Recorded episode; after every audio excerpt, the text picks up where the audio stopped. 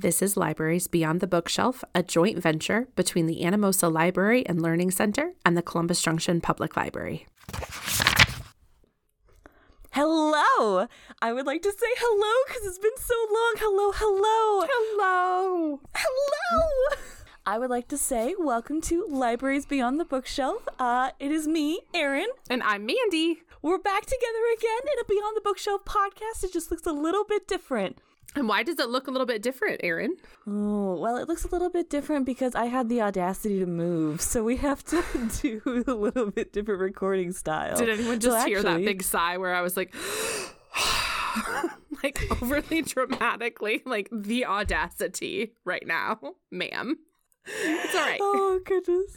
But you've been at your new library, which is. So I'm now the library director at Anamosa Library and Learning Center. I've been here for about a year now. Um, March was my year mark, and we took a little break on the podcast because I had started a new job, and it wasn't necessarily that I was uh, overwhelmed, but it was just hard to add podcast to already a new job. So Mandy was kind enough to wait on me, but we are now back. So Mandy, for our newer listeners, introduce who you are. I am Mandy. I'm the director at the Columbus Junction Public Library in rural southeast Iowa. Um, that, that's it. That's all I do. I love how you have like. But you have such a snappy, like, hello, my name is Mandy. I work at Columbus Junction Public Library and it's in Southeast Iowa, like rural Southeast Iowa. Like, you've got the whole spiel. I'm still trying to remember, like, like the letters, you know what I mean? Because it's like, well, okay, but in I get Anamosa, it. there's like an LLC Yeah. or an uh, LCC, and then there's ALLC, and then there's like another, it's a lot. It's a lot of letters. There's a lot okay? of acronyms happening in Anamosa. A it sounds like. Yeah, Well, it's a lot of issues. I'm I'm just plain old boring Columbus Junction Public Library, so.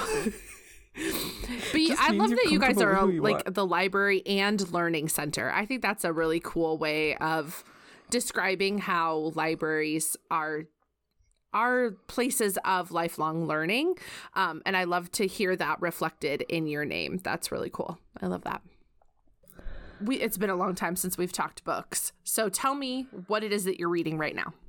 Okay, I always hate when you make me go first talking about books because I read like a little goblin or like a little gremlin, and you read in this like coherent, like normal way. Uh, you're shaking your head, but okay, so I'm actually going to talk about two books today. Do you want me to talk about them both, like one, two, or do you want me to talk about my actual recommendation I was supposed to do for the podcast? We talk about your actual recommendation, and then we do our two bonus ones because we don't know how to stick to a list. Let's go back and forth. That's a great idea. Start with your actual recommendation. It's not that the other one isn't a recommendation. It's just, you know, we came up with this list. It's supposed to be a short episode. I was supposed to stick to one book, and I didn't. But the first book that came to mind when I heard this question was A Dowry of Blood by T.S. Gibson. Um, I actually talked about this book on the CJPL's Beyond the Bookshelf podcast about a year and a half ago of books that I wanted to read coming up. I got my hands on it. I don't want to lie to you, it was phenomenal. So basically the premise of the book is it's a Dracula story, so it's a vampire story. Basically the premise of the book is it's told from a first person perspective and it's Constantina, one of Dracula's wives, actually his first wife. So we meet Dracula and we see this girl who's dying and he comes along and he offers to save her if she'll be his companion. And she thinks, well, I don't want to die, so sure, let's do it. What's the worst that can happen? And she gets whisked away to this castle, and he's smart, and he thinks that she's amazing and hangs on her every word, and he's obsessed with her, and she can't help but love it. But then after a couple years, she sees that his obsession kind of wanes and he is doing other things and he keeps getting these letters and stuff is weird and then she goes to a party and it's it's a work party it's a work party it's a person that he's been talking to in letters you know intellectually kind of thing. So he goes they go to like italy or something like that in like the 1400s or something fun. And there's this woman there who's really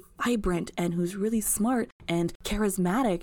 And the main character is finding that she's very, very drawn to this person, but also that Dracula's very drawn to this person as well. And that's so frustrating because she wants to keep him for herself while also acknowledging that she absolutely has like physical feelings towards this person, but the longer she talks to this person, the more that it might just go beyond physical. And as we delve into relationships with others while they're in a relationship, because as we know, Dracula has several wives. Like, that's just canon for the book. I'm not spoiling anything. Like, Dracula in the canon series has three wives. Um, it's not quite how it goes in the book, but he is he does have multiple spouses, I will say. So it's it's interesting to see how the relationship with each other would go, but also how Dracula was able to pull them in and keep them in and how maybe this wasn't maybe obsession isn't a good start for love and a relationship and maybe obsession is unhealthy. I also want to point out the book is written when I say like poetry, I don't mean that it's actually written in stanza or anything like that, but it's just such beautiful writing. Like it's genuinely beautiful writing. Like think like the romantic era writing. It's so good, Mandy. I could not put it down. Okay, so I had forgotten that you had talked about this one, and now I am. I just went on Libby, and they only have it in audiobook form, which your girl here is definitely not an audiobook kind of girl. But I'm gonna add it to my to be read pile because um, I had forgotten just how good it sounds. Oh, Mandy, if you want to read it, I think this is a little quick plug for library services. The Anamosa Library and Learning Center physically owns the book. So you could always interlibrary loan it for free because Iowa libraries offer that service. Done. Okay, so there you go. I'm not going to have to worry about getting it myself. I'm going to request it from Anamosa. and I love this. So I am going to talk about a book that I'm not done reading yet. So, our book club read The Lost Apothecary by Sarah Penner. And it was okay. I really liked this book. I like books with multiple narrators. I don't mind if it shifts through time. There were definitely certain pieces of the book that I would have loved a little bit more of, but I felt like it was a very cohesive, wonderful book. I, like I really enjoyed it. But her newest book is called The London Seance Society. And Erin, when I tell you this book has all of the things that you want. It has ghosts, it has spiritualism, it has seances, it has secret societies, it has murder, it has morally gray characters that you're just not a hundred percent certain of, but also it's very interesting how it gets done. So you start in like February of 1873, and then the first time you meet the second narrator, it's January of that year. So you're going back in time and you bounce back and forth to where things are at now versus how they started like a month and a half ago. So you know things and then you go back and then you're like, but wait, I don't know if I can trust this person. I don't know if this person is on the up and up. I don't understand if I even like this character at this point. And when I tell you, I'm probably not quite at the halfway point, but if it can deliver what it has delivered in the first half, I can safely say it will be one of my top five books of the year because you know how much I love all of that gothic.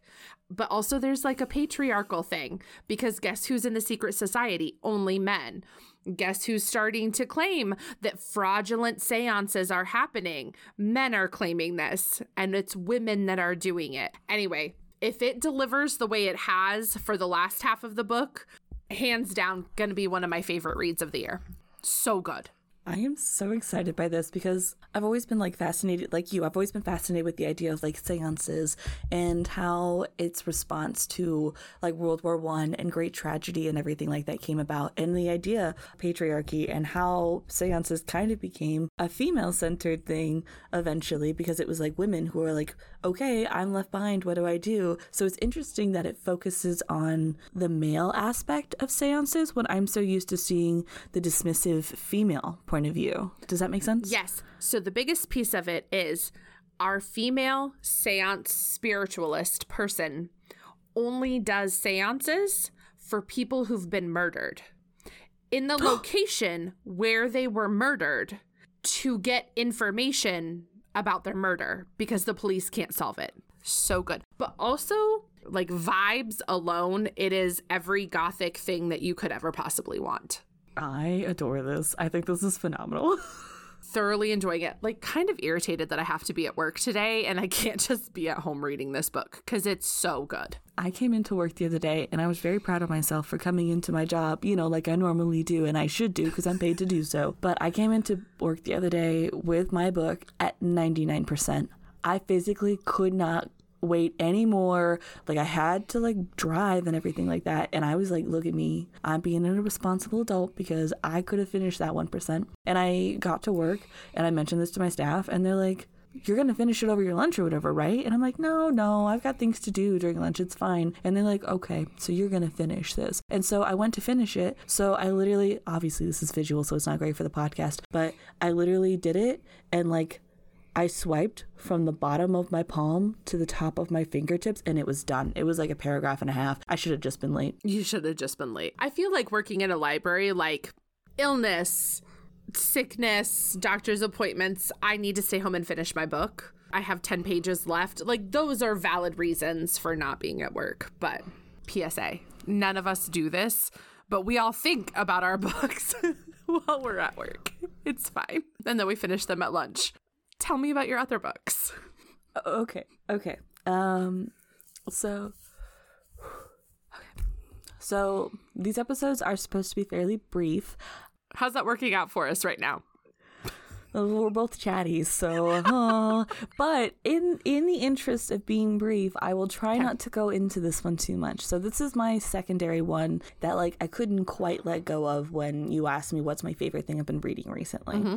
This book is called Curse of Shadows and Thorns by L.J. Andrews. So it's a fantasy magic. It is so good. So it's actually a three book series. I saw it on TikTok and I'm like, oh, I don't know. It's one of those where it's like the villain sees blah, blah, blah, and the heroine goes blah, and the villain goes, oh no, but I cared kind of thing. And I'm like, oh, well, uh, okay, yeah, obviously I'm going to read it, but like, oh, anyway it's one of those TikToks where you're like, this interaction was delightful and hit all the right points for me, but I'm going to go and read the book. And now I'm terrified that it's not going to hit in any other way outside of that. Exactly. This one hit. So it's a fantasy world. You get a little bit of aristocracy, or like, yeah, aristocracy, royalty, and whatnot, but you don't get like the main aristocracy, you're kind of getting like a side. So you're seeing how that interacts, but they still have the freedom to actually have characters outside of aristocracy in this fantasy world, which really creates a cohesive world instead of just like a snippet of it. It's a three book series. It's actually a six book series, but the next three books follow another character that's introduced in the third book. It's dark, but not in a, oh no, I'm to have nightmares kind of way, but in a dark, like, I don't know what I would do in that situation. Like, I would really have to test myself and figure out, like, what are my boundaries? like, yes, I love someone, but what am I willing to do kind of thing. It's so good. I love fantasy. I love magic. It's got a little bit of romance. It has romance, but I wouldn't say the romance is overwhelming. It's very good. I recommend it to anyone. I love this. So, my book that comes in like a close second because I cannot stop thinking about this book is The Second Mrs. Astor by Shana Abé. So, John Jacob Astor IV was a captain in the Spanish American War, had gotten one of like the first extremely public divorces and was much, much older than Madeleine Force, who he married and was the second Mrs. Astor she was 17 at the time they met and he had a son older than her like a son that should have been of like that courtship age. And so the book is told partially it's like the chapters themselves are like the story of how they met and how they fell in love and society's response to their love. It was fine that he'd been divorced and it was fine that they didn't live together anymore, but it was not fine that he was getting remarried. And it was certainly not fine that he was marrying someone half of his age.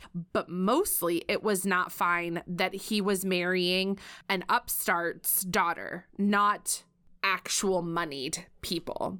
So you you you get the chapters told of their story from start to finish. But at the beginning of every single chapter, you get a letter that she has written to their unborn son. Because, as we all know, John Jacob Astor IV died in the sinking of the Titanic. Madeleine Force Astor did not, and she was pregnant at the time that the Titanic sank.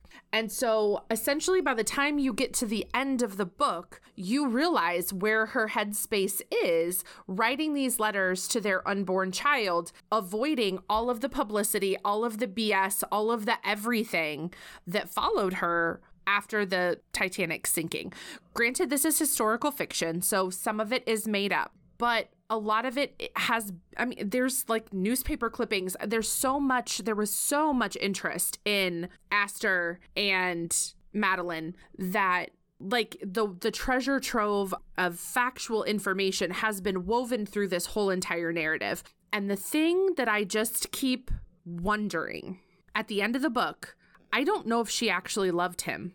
I don't know if she was in love with him. I don't know if she thought it was all worth it it is fascinating to me because like here's this young woman she is engaged to him before she ever even turns 18. She never has a proper coming out. She never has really an opportunity to spend much time with young men her age because he comes swooping in and is like, I'm interested. And everyone else is like, no, no, no, back off. He's an Astor. And her mother's like, oh my God, he's an Astor. And her dad's like, oh my God, he's an Astor. And her sister's like, oh my God, he's an Astor. Like, go for it. This is amazing. But then there's all of this pressure. And the whole reason that they were abroad is because the whole of New York society shunned her. They would not come to his standard Christmas party. They they would not do any of the things to show support for their wedding.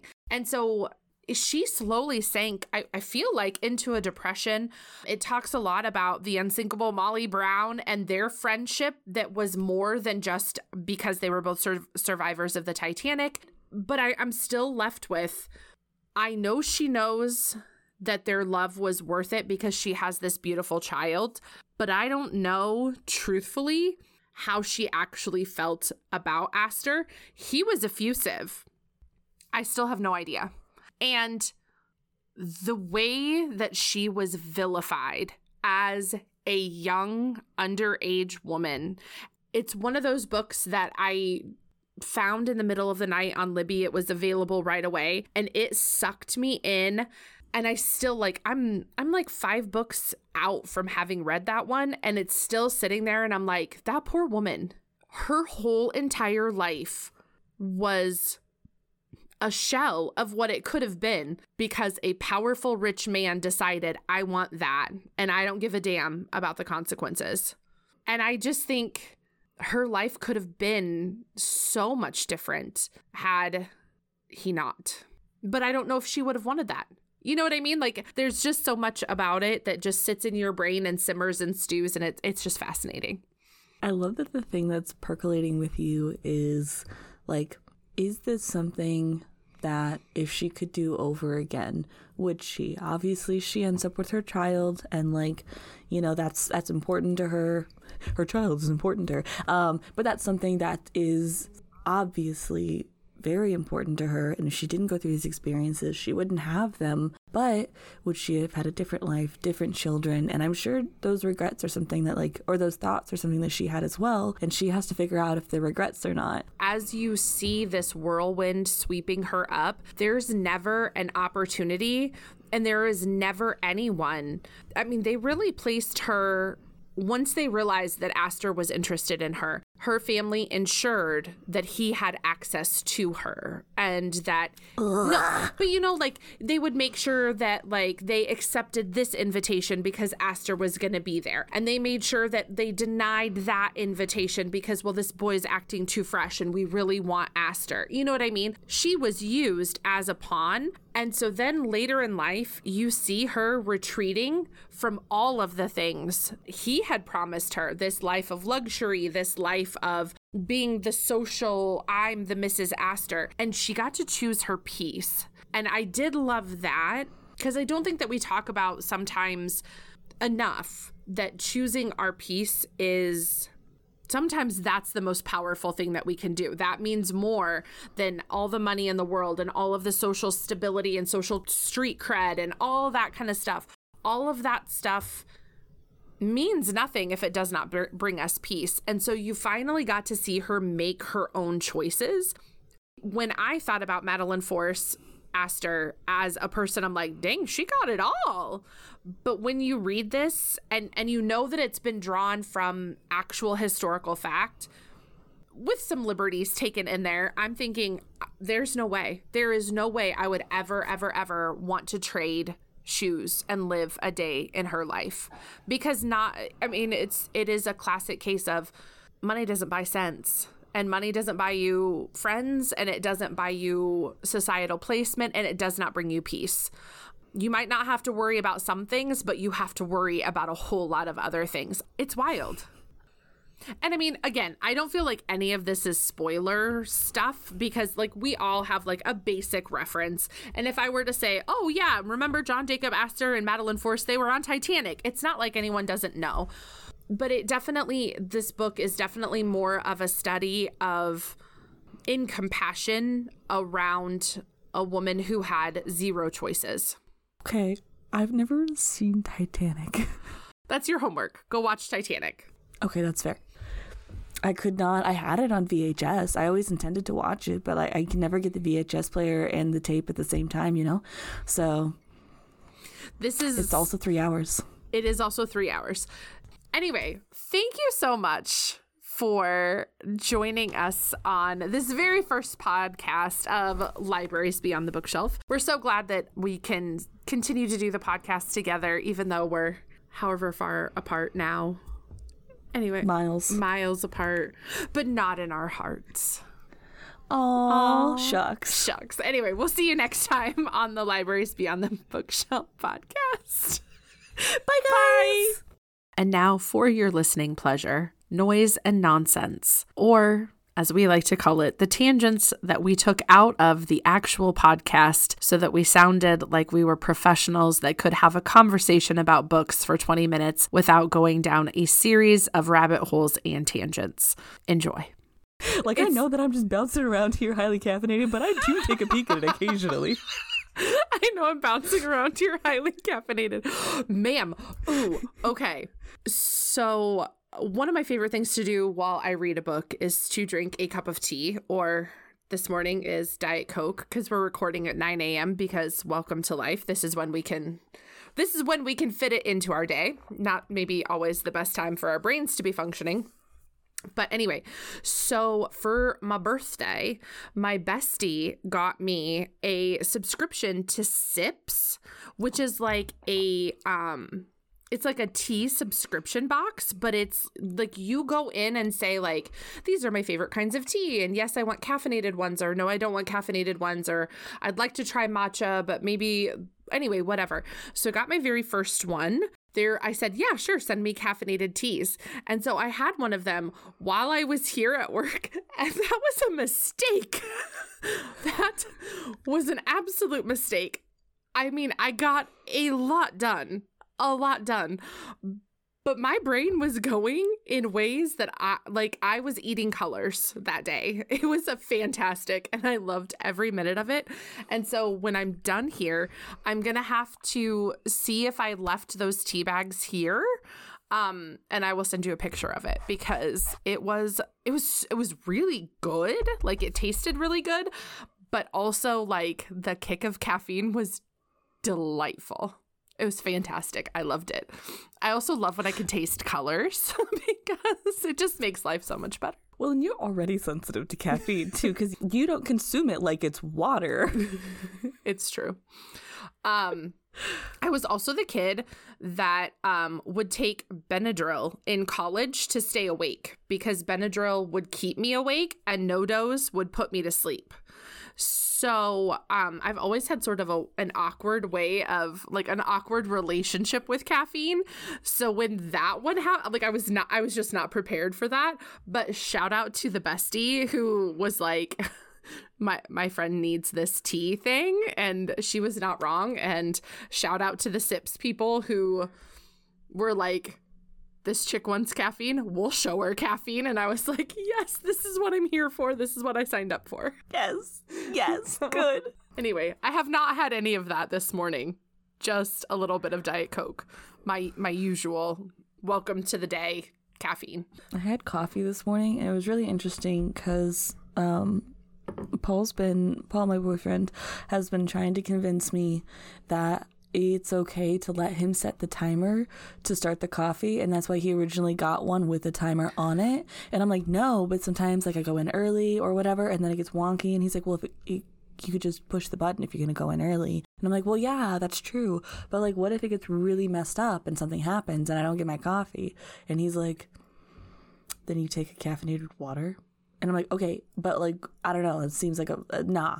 And so for like five, seven months, seven or eight. I haven't been letting him set a timer for my coffee, and I've just been starting it every morning, and it's been like such a struggle because like I'll be getting ready, and I'm like, I gotta go in 20 minutes. Holy oh! So then I have to run to the kitchen and start the thing, and then that's me moving very quickly in the morning, so the cat's gonna attack me, and it's like a whole thing, and it's like five minutes of my morning. That's very stressful. And I said I had to go in early this morning, and he's like, I'm just setting a timer. I'm setting a timer. Do what you will. I'm setting a timer, and this is what I'm setting it for. And it was super nice. I had my coffee done. It was like, yeah, it was good. I really liked it. So wait, wait, wait, wait. We're acknowledging that Paul's timer was a rock star idea and it worked. Yeah. I love Paul and the coffee timer stories. This poor man has been trying to convince you of this for a solid year. He specifically bought you the coffee pot that has the timer. Yeah. this is the best ever. Paul, you're a rock Yeah. star. You're amazing. And I thoroughly appreciate that you have stuck with this conversation for a solid year. This is the best. I'm mean, gonna need a minute to been like- recover from this. Anyone else would have been like, if you want to be dumb, be dumb. That's fine. I'm not helping you. But he's been very consistent with it, and I super appreciate it. Um, I apparently like to micromanage my mornings because that's the only way I can tell myself that I have some sort of like control and I'm adult is if I micromanage my morning because I'm not a morning person. The morning anger is real, um, and I need my wall staring time. And yeah, yeah. I this is by far the best story that you have told me in a very long time. And that that take that takes a lot. I mean, honestly, because Erin's stories are always wonderful, but also I mean, I, I as a not morning person myself, I too understand that like that feeling of control over how my morning's going and getting all of the things done and the incandescent rage when someone or something prevents me from doing the things that I know this this sort of ridiculous um yeah Mm-hmm. like series of events that have to take place in the order in which I want them to take place. Otherwise, I'm like, I'm setting myself up for a bad day.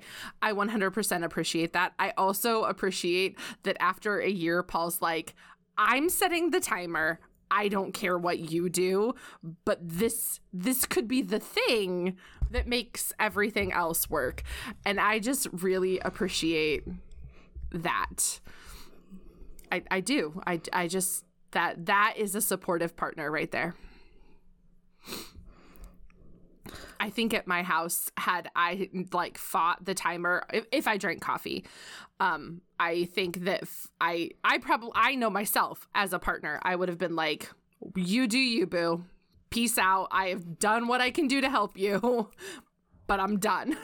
the timer's there for a reason. I don't know what to tell you. I love this.